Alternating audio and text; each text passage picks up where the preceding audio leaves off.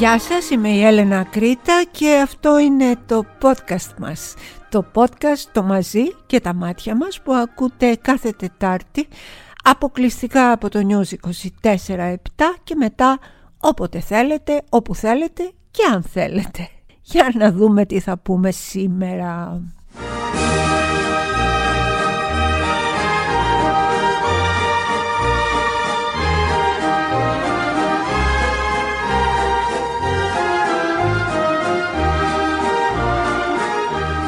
Πολύ φοβάμαι έτσι όπως έχει καταντήσει πια αυτή η χώρα ότι τώρα τη λαμπρή θα βγάλουμε μέχρι και λαμπάδες με τη μούρη της ε, κυρίας Πισπύριγκου, τη μούρη του κυρίου Μπάμπη που δολοφόνησε την Καρολάιν τη γυναίκα του και όλους αυτούς τους ε, άλλους κακούργους και άλλους φερόμενους ως κακούργους, το λέω αυτό για να είμαι πολιτικός ορθή και πολύ σωστά νομίζω, έχει παραγίνει το κακό. Ε, δεν ξέρω αν υπάρχει κάποιο όριο και πότε, πώς ξεπεράστηκε και τι κάναμε εμείς, εμείς οι πολίτες την ώρα που αυτό το όριο ξεπεράστηκε.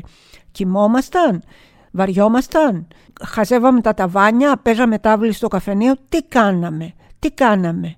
Πώς γίνεται να ξυπνάς ένα πρωί και να βλέπεις να σκάβουνε μπροστά στα μάτια σου τάφους παιδιών; Πώς γίνεται να ξυπνάς ένα πρωί και να βλέπεις κάμερες να πλησιάζουν όλο και πιο πολύ ή αν δεν το καταφέρνουν να θέλουν να επιδιώκουν να πλησιάσουν τον τάφο του μωρού, του παιδιού που φέρεται να δολοφονήθηκε.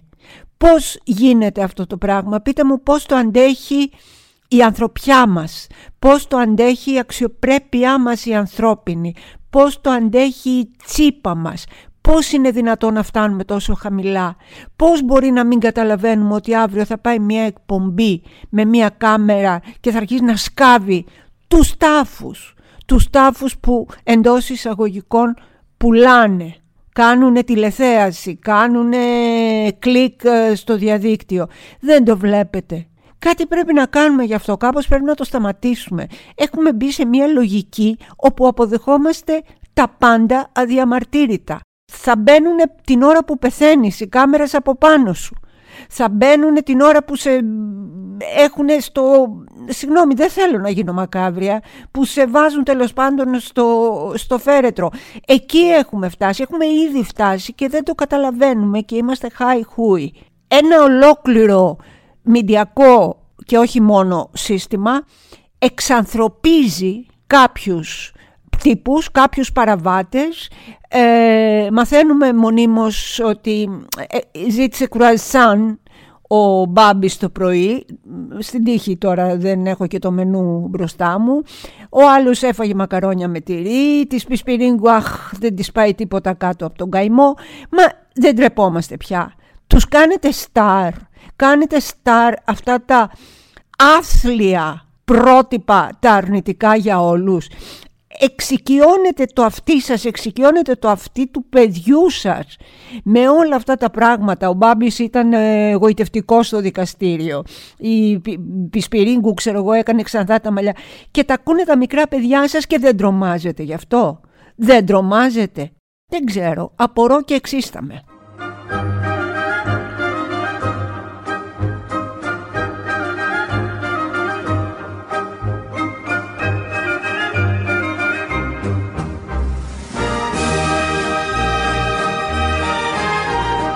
Προσπαθώ ειλικρινά να καταλάβω και γι' αυτό ίσως ε, συγχωρέστε μου και την ένταση τι δέλεαρ έχουν αυτοί όλοι οι κακοποί, οι δολοφόνοι, οι βιαστές, οι κακούργοι στον μέσο άνθρωπο, δεν ξέρω τι είναι ο μέσος άνθρωπος, δεν μπορώ να το ψάξω, ο καθένας είναι διαφορετικός αλλά δεν είναι εκεί το θέμα μου. Ακούμε για serial killers οι οποίοι παίρνουν χιλιάδες ερωτικά γράμματα λέει στη φυλακή. Δεν ξέρω πόσες προτάσεις γάμου. Βρίσκονται κάποιες οι οποίες ξέρω εγώ χρηματοδοτούν τους δικηγόρους για να τους βγάλουν λάδι. Τους θαυμάζουν, τους ωραίους. Διαβάζεις, διαβάζεις κάποια πράγματα που είναι άθλια. Αλλά απ' την άλλη μεριά το καλό είναι ότι ξεχνάμε είναι καλό ότι ξεχνάμε, είναι κακό ότι ξεχνάμε. Θα το συζητήσουμε και αυτό. Είναι πάρα πολύ σημαντικό το θέμα.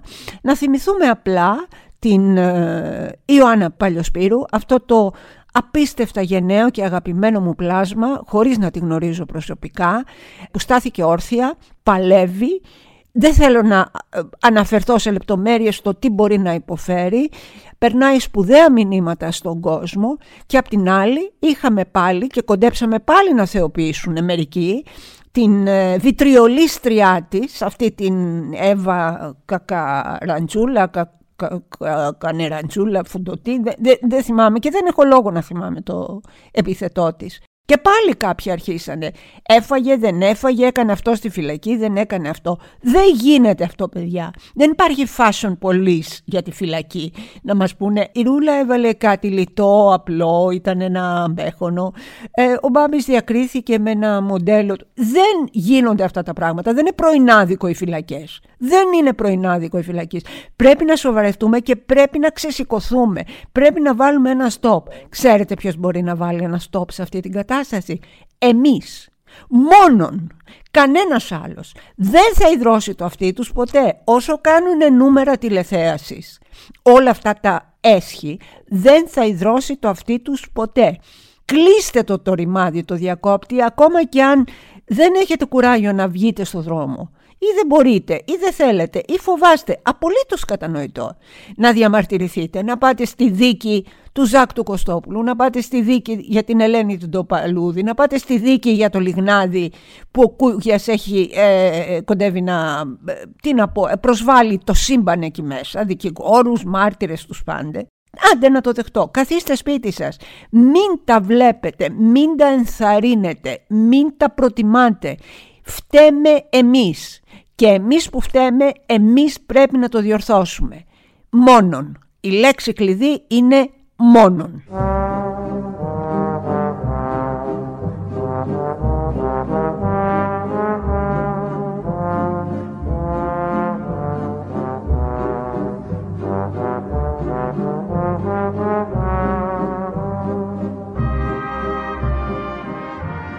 Υπάρχει και άλλο ρεπορτάζ από τις ε, μαγευτικές φυλακές ε, Κορυδαλού.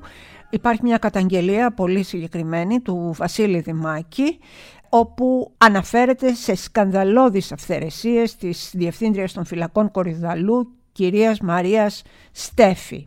Λέει λοιπόν ο Δημάκης στην ουσία ότι ο Φουρθιώτης όποτε θέλει μπαινοβγαίνει και πηγαίνει στο κελί του Μπάμπι από τα γλυκά νερά, ε, εν πάση περιπτώσει, χωρίς ούτε να ζητάει άδεια ούτε τίποτα. Λέει συγκεκριμένα δηλαδή για αυτή την αυθαιρεσία ο Δημάκης το εξής. Αξιότιμη κυρία Στέφη, διευθύντρια του καταστήματος Κορυδαλού, Πώς επιτρέπει το Συμβούλιο στο οποίο είστε μέλος με δικαίωμα ψήφου ο Μένιος Φουρθιώτης, πρώην κρατούμενος προημερών, να επισκέπτεται ανατακτά διαστήματα τον νυν κρατούμενο και συγκεκριμένα το γυναικοκτόνο πιλότο καθομολογία είναι αυτός γυναικοκτόνος έτσι; Εκ του σοφρανιστικού κώδικα η παραπάνω πράξη είναι ποινικά και πειθαρχικά κολάσιμη.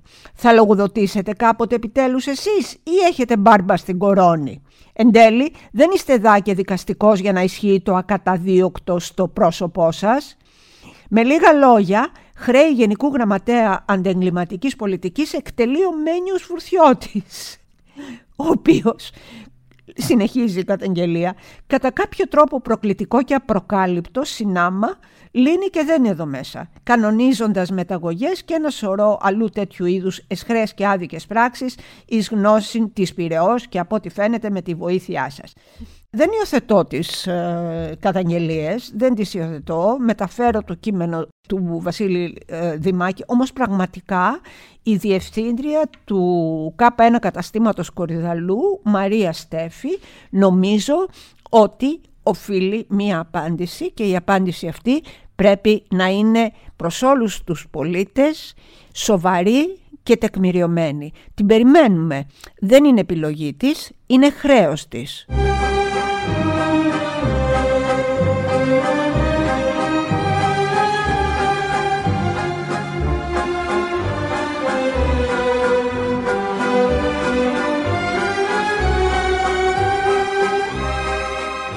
Είπα πριν ε, για τη Διευθύντρια των Φυλακών ότι είναι χρέος της και όχι επιλογή της να απαντήσει. Δεν βαριέστε, το παίρνω πίσω, σας μιλάω ειλικρινά.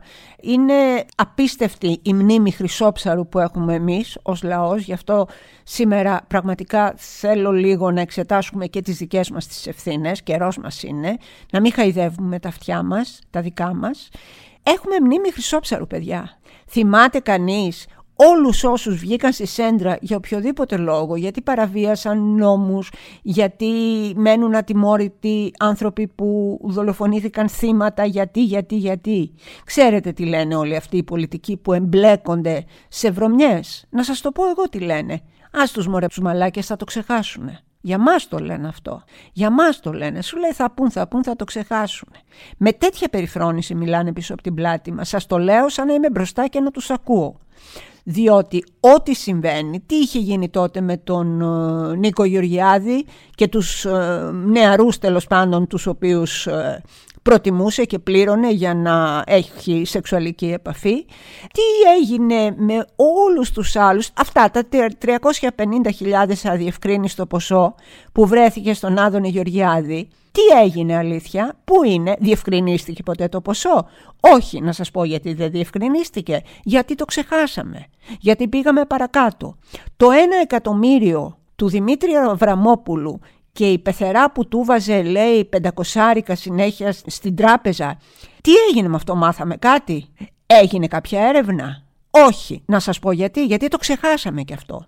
Ο Πατούλης που είναι σαφές ότι έκανε λογοκλοπή. Από ό,τι λένε οι 61 από τις 77 σελίδες είναι προϊόν λογοκλοπής και που τον κάλυψε και ο πρόεδρος του Ιατρικού Συλλόγου, δεν ξέρω ποια, τέλος πάντων εκεί. Ξέρετε γιατί δεν θα γίνει κάτι, ξέρετε γιατί δεν θα παρετηθεί. Να σας το πω εγώ. Γιατί θα το ξεχάσουμε. Εκεί ποντάρουν, εκεί βασίζονται. Και τώρα που ήρθε ο Ζελένσκι και έβαλε μέσα στο Ιερό Ελληνικό Κοινοβούλιο που το έχουν τιμήσει τόσες μεγάλες προσωπικότητες που έχουν γραφτεί ιστορίες με χρυσά γράμματα, με αιμάτινα γράμματα που έχουν δοθεί μάχες, έχουν χαθεί μάχες έχουν... είναι, είναι ένα μνημείο, ένα μνημείο είναι η Βουλή για μένα τουλάχιστον τη βλέπω και υποκλίνομαι με όλα τα στραβά της και τι κάνανε, ήρθε ο Ζελένσκι και βάλανε τι παρακαλώ, τον αζωφικό μέσα στη Βουλή, μέσα από το βίντεο, να περνάει μηνύματα. Πού το κάναν αυτό, μόνος σε εμάς. Γιατί το κάναν μόνος σε εμάς, Γιατί εδώ τους παίρνει, Γιατί είναι θρασίδηλοι, Γιατί δεν θα τολμούσαν ποτέ ο Ζελένσκι και ο κάθε Ζελένσκι να το κάνουν σε μια πιο σοβαρή χώρα, πιο συγκροτημένη, με συγχωρείτε, και πιο δομημένη χώρα. Γι' αυτό το κάνουν εδώ. Βρίσκουν και τα κάνουν. Είμαστε ο αδύναμος κρίκος και έρχονται και πατάνε πάνω μας. Ποιοι; Οι άνθρωποι, ο Ζελένσκι δηλαδή, που πήγε στην Κύπρο, η οποία Κύπρος τον στήριξε και για να μην τα χαλάσει ο Φιλαράκος με τον Ερντογάν, δεν είπε λέξη. Δεν υπερασπίστηκε τα ιερά και απαραβίαστα δικαιώματα της Κύπρου. Δεν έκανε τίποτα από όλα αυτά. Μας έφερε και το, το τάγμα το νεοναζί μέσα στο ελληνικό κοινοβούλιο, το ξαναλέω. Είχανε το βίντεο μία ώρα πριν είχαν το βίντεο ο Μητσοτάκης, από ό,τι υπάρχει καταγγελία της ε, Θεοδόρα Τζάγκρη, ο Μητσοτάκης και ο Τασούλας μία ώρα πριν και δεν βρίσκανε λέει Ουκρανό να το μεταφράσει. Ε, άμα δεν βρίσκεις Ουκρανό να το μεταφράσει, το παίζεις ρε παιδί μου, εντάξει, θα μάθουμε μετά. Τέτοια είναι η κατάσταση, αυτά ζούμε και δεν τρεπόμαστε. Φταίμε. Σήμερα θα λέω πόσο φταίμε. Σήμερα θα σας παροτρύνω να ενώσουμε τις φωνές μας και να ενώσουμε τα χέρια μας. Μόνο εμείς μπορούμε να κάνουμε την αλλαγή. Μην κοροϊδεύεστε. Φταίμε. Αν δεν παραιτηθεί ο Πατούλης, φταίμε εμείς. Αν δεν παραιτηθεί ο Τασούλας που επέτρεψε αυτό το έσχος μέσα στη Βουλή, φταίμε εμείς. Αν δεν παρατηθεί ο οποιοδήποτε κάνει τα τέρατα και τα σημεία και μένει στη θέση του, φταίμε εμείς. Εμείς με την ψήφο μας, εμείς με την ανοχή μας, εμείς με τη σιωπή μας, εμείς. Τελεία και παύλα.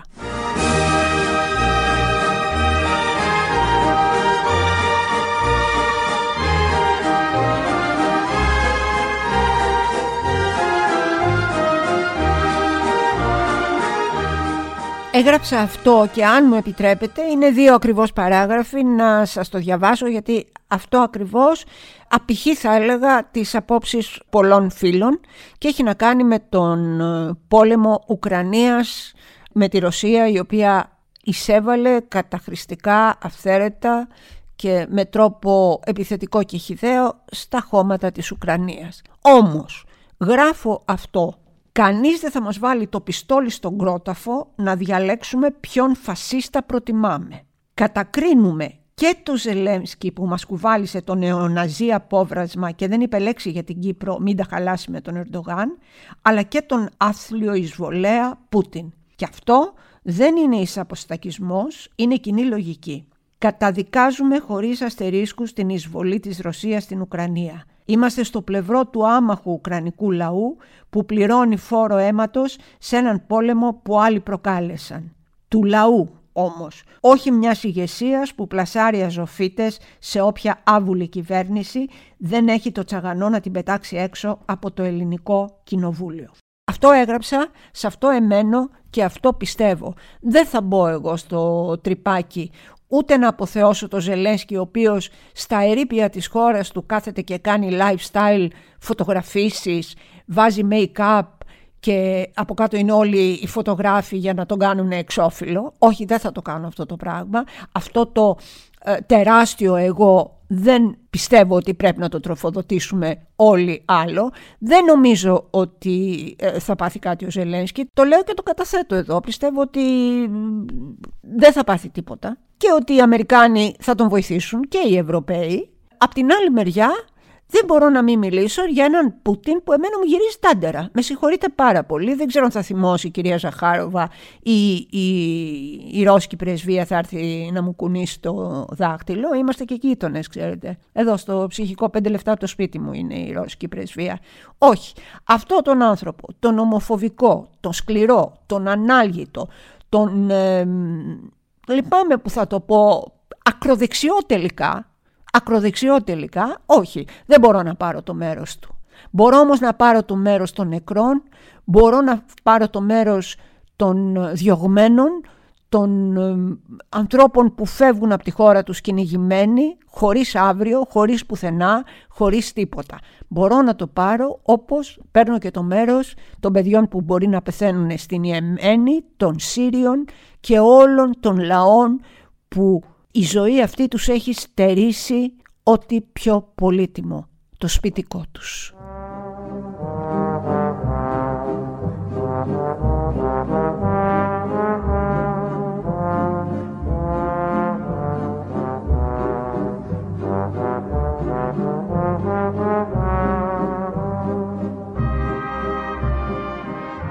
Εν τω μεταξύ για το σκάνδαλο Νοβάρτης η Ελένη του Λουπάκια αφέθηκε κανονικά ελεύθερη και χωρίς περιοριστικούς ε, όρους.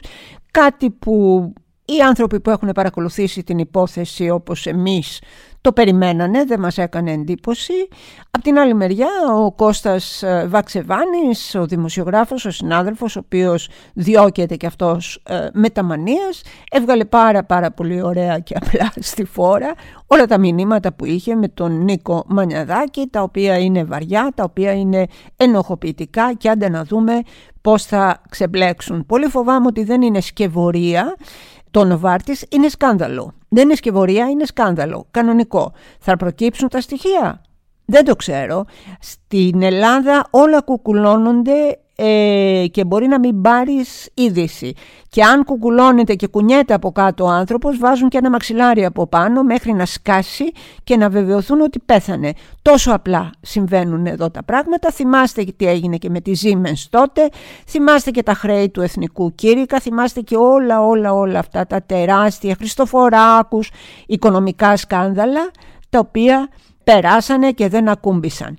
Χεστήκαμε σου λέει. Θα το ξεχάσουν κι αυτό. Μόνο εμείς κάνουμε τη διαφορά. Το λέω και το ξαναλέω μέχρι να με σηκαθείτε και να μου πείτε άσε το διάλογο μωρή, χέσε μας πια πρωί πρωί, θέλουμε να ακούσουμε κάτι άλλο. Μπορεί να μην είναι και πρωί, δεν ξέρω. Έχει πάρα πολύ ενδιαφέρον η ιστορία με την Νοβάρτης, ε, την παρακολουθούμε όλοι από κοντά και θα συνεχίζουμε να λέμε την άποψή μας όσο μας το επιτρέπουν τουλάχιστον διότι ε, από τη στιγμή που εμένα μου ζητήθηκε να πάω φυλακή για άρθρο γνώμης που έγραψα για το Σεφερλί και όχι μόνο εμένα αλλά και του συναδέλφου και διευθυντή των νέων του Γιώργου του Μαντέλα μπορεί σε λίγο να μας απαγορευτεί και αυτό και να οδηγηθούμε σιδηροδέσμοι όπου γουστάρουν οι κυβερνώντες. Ωραία πράγματα. Μπράβο βρε, πάντα τέτοια εύχομαι. Και το γέλιο είναι πικρό.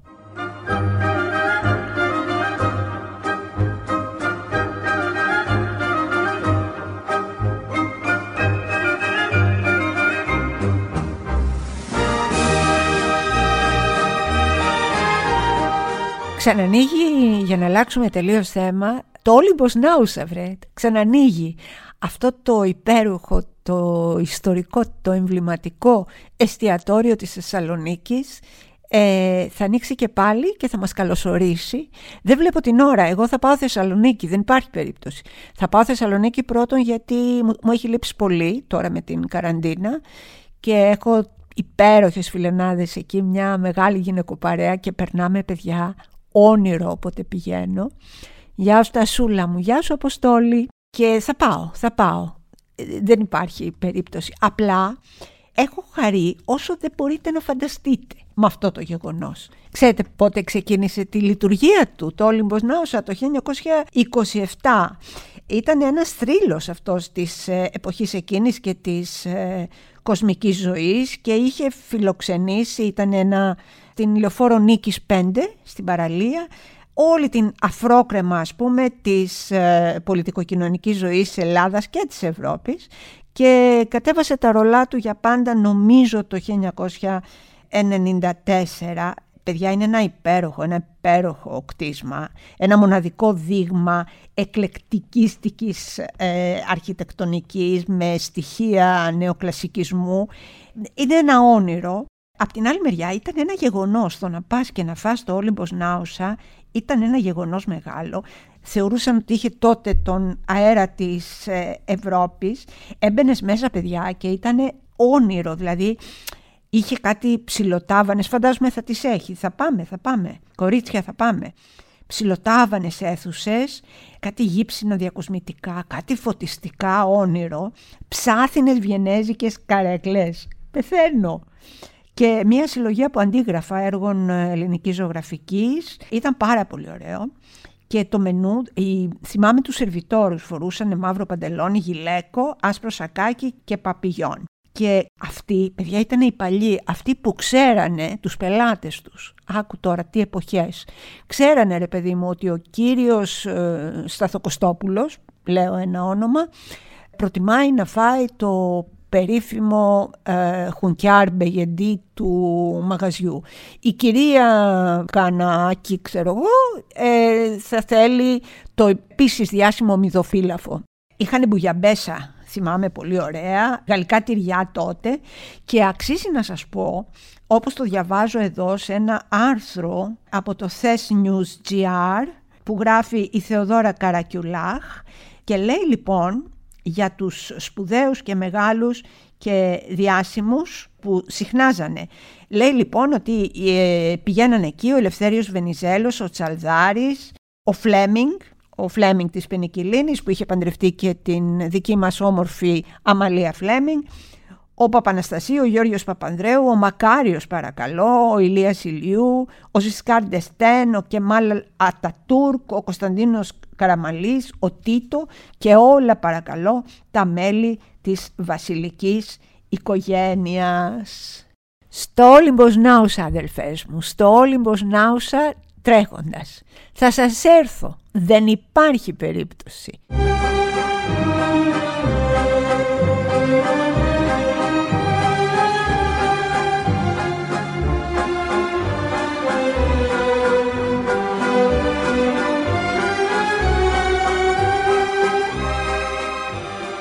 Ήθελα να πω κάτι για τον ε, Λεωνίδα Καβάκο, αν μου επιτρέπετε. Καταρχάς θα ξεκαθαρίσω ότι δεν ξέρω αν είμαι ή όχι η μεγαλύτερη φαν του Καβάκου στην Ελλάδα. Μπορεί και να μην είμαι. Τον θεωρώ μέγιστο, τον θεωρώ τεράστιο, τον θεωρώ έναν γίγαντα της μουσικής και τον θεωρώ βέβαια τον μεγαλύτερο Έλληνα μουσικό που έχει περάσει αυτή τη στιγμή τα σύνορα σε όλο τον κόσμο. Τον παρακολουθώ όπου και αν είναι. Ε, καλά, στην Ελλάδα είμαι κλασικά από κάτω και τον χειροκροτώ και τον αποθεώνω, αλλά και παντού πρέπει να πω. Δηλαδή έχω ταξιδέψει για τον Καβάκο, έχω πάει να τον ακούσω στη Βιέννη, έχω πάει να τον ακούσω στην ε, Μαδρίτη, ξέρω εγώ. Γενικώς είναι ένας άνθρωπος τον οποίο ακολουθώ ως γκρούπι της δεκαετίας των 60.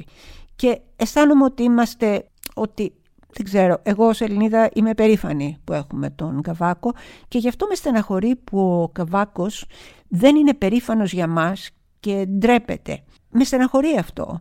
Παρόλο που πρέπει να σας πω ότι εγώ στους ανθρώπους, τους μεγάλους καλλιτέχνες, πρώτον δεν κάνω cancel έτσι απλά και χαλαρά. Ο Καβάκος ούτε σκότωσε, ούτε βίασε, ούτε έκανε κάτι παραβατικό εν πάση περιπτώσει.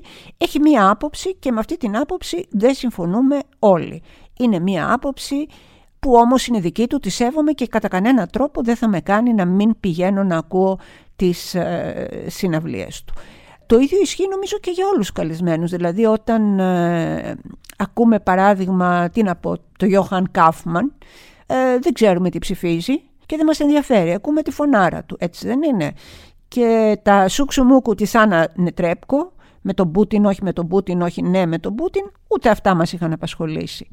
Εδώ όμως υπάρχει μια ειδοποιώς διαφορά. Με ενόχλησε πάρα πολύ, σαν θαυμάστρια, το λέω κύριε Καβάκο, ο λίγο απαξιωτικός τρόπος με τον οποίο απευθυνθήκατε στην ε, Κρατική Ορχήστρα Αθηνών, για την οποία παραδέχομαι πρώτη ότι έχετε κάνει πάρα πολλά. Πάρα πολλά και πραγματικά τους έχετε στηρίξει και σας λατρεύουν και εκείνοι, σε επίπεδο τουλάχιστον καλλιτεχνικό.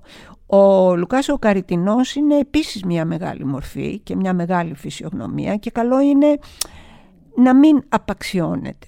Δεν μου άρεσε όλο αυτό και μένα, όχι για τα έσοδα για την ε, Ουκρανία, θα, ε, θα έλεγα πολύ περισσότερο για αυτό το ότι επιλέξατε τα έσοδα να πάνε στο project το οποίο στηρίζει ο Πρωθυπουργός της χώρας. Αυτή τη στιγμή υπάρχουν πάρα πολλές ανάγκες στην Ουκρανία και οτιδήποτε άλλο επιλέγατε θα ήμασταν δίπλα σας. Εγώ τουλάχιστον θα ήμουν δίπλα σας σίγουρα. Το να επιλέξεις όμως αυτό θεωρώ ότι έχει ένα πολιτικό κριτήριο το οποίο εμένα με χαλάει. Όχι ότι αυτό σας αφορά. Πρέπει να πω λοιπόν ότι αγόρασα εισιτήρια. Αγόρασα δύο εισιτήρια για να έρθω να σας δω την Πέμπτη στο Μέγαρο Μουσικής. Δεν θα έρθω τελικά. Δεν θα έρθω. Χάρισμά σας τα δύο εισιτήριά μου. Ας πάνε λοιπόν και αυτά στο ε, μευτήριο της Μαριούπολης, κανένα πρόβλημα. Δεν θα έρθω και δεν θα έρθω γιατί το γεγονός ότι είστε τόσο μεγάλος που είστε δεν σας επιτρέπει θα έλεγα να μιλάτε λίγο απαξιωτικά και αφιψηλού για τους συναδέλφους σας ε, ε, μουσικούς. Σας το λέω να το βγάλω από μέσα μου, θα ξανάρθω. Θα ξανάρθω, θα σας ξανακούσω γιατί σας αγαπώ πολύ ως καλλιτέχνη. Ε, δεν σας ακυρώνω ως πολιτικό λόγο. Έχετε κάθε δικαίωμα να πείτε ό,τι θέλετε και εγώ έχω κάθε δικαίωμα να αγοράσω δύο εισιτήρια και να μην έρχω. Αυτά κύριε Καβάκο.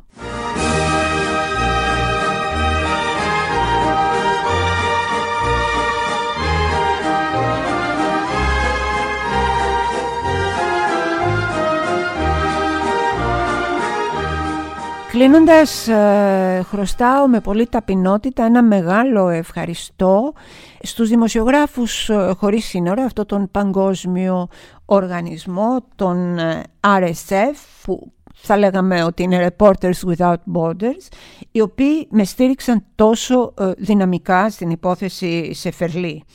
Γράφουν στην ανακοίνωσή τους λοιπόν οι ρεπόρτερ χωρίς σύνορα ότι αυτή είναι μια κοινική ετοιμιγορία σε βάρος της Έλενας Ακρίτα και της ελευθερίας του λόγου. Η δημοσιογράφος καταδικάστηκε να πληρώσει πρόστιμο 8.000 ευρώ για δυσφήμιση ύστερα από κριτική στο Μάρκο Σεφερλή. Το RSF ζητάει από το εφετείο να ανατρέψει την απόφαση. Πληθαίνουν λοιπόν οι φωνές, οι φωνές όλων των υπερασπιστών των ανθρώπινων δικαιωμάτων, όπως ε, το έκαναν και όλες οι ΛΟΤ και κοινότητα στις χώρες και οι γυναικείες οργανώσεις. Τους ευχαριστώ πάντα εδώ, πάντα μαζί, πάντα δίπλα τους. Ε, σας ευχαριστώ και για σήμερα. Το μαζί και τα μάτια μας είναι εδώ. Αποκλειστικά πάντα από το News 24-7. Έχετε την αγάπη μου και τα σέβη μου.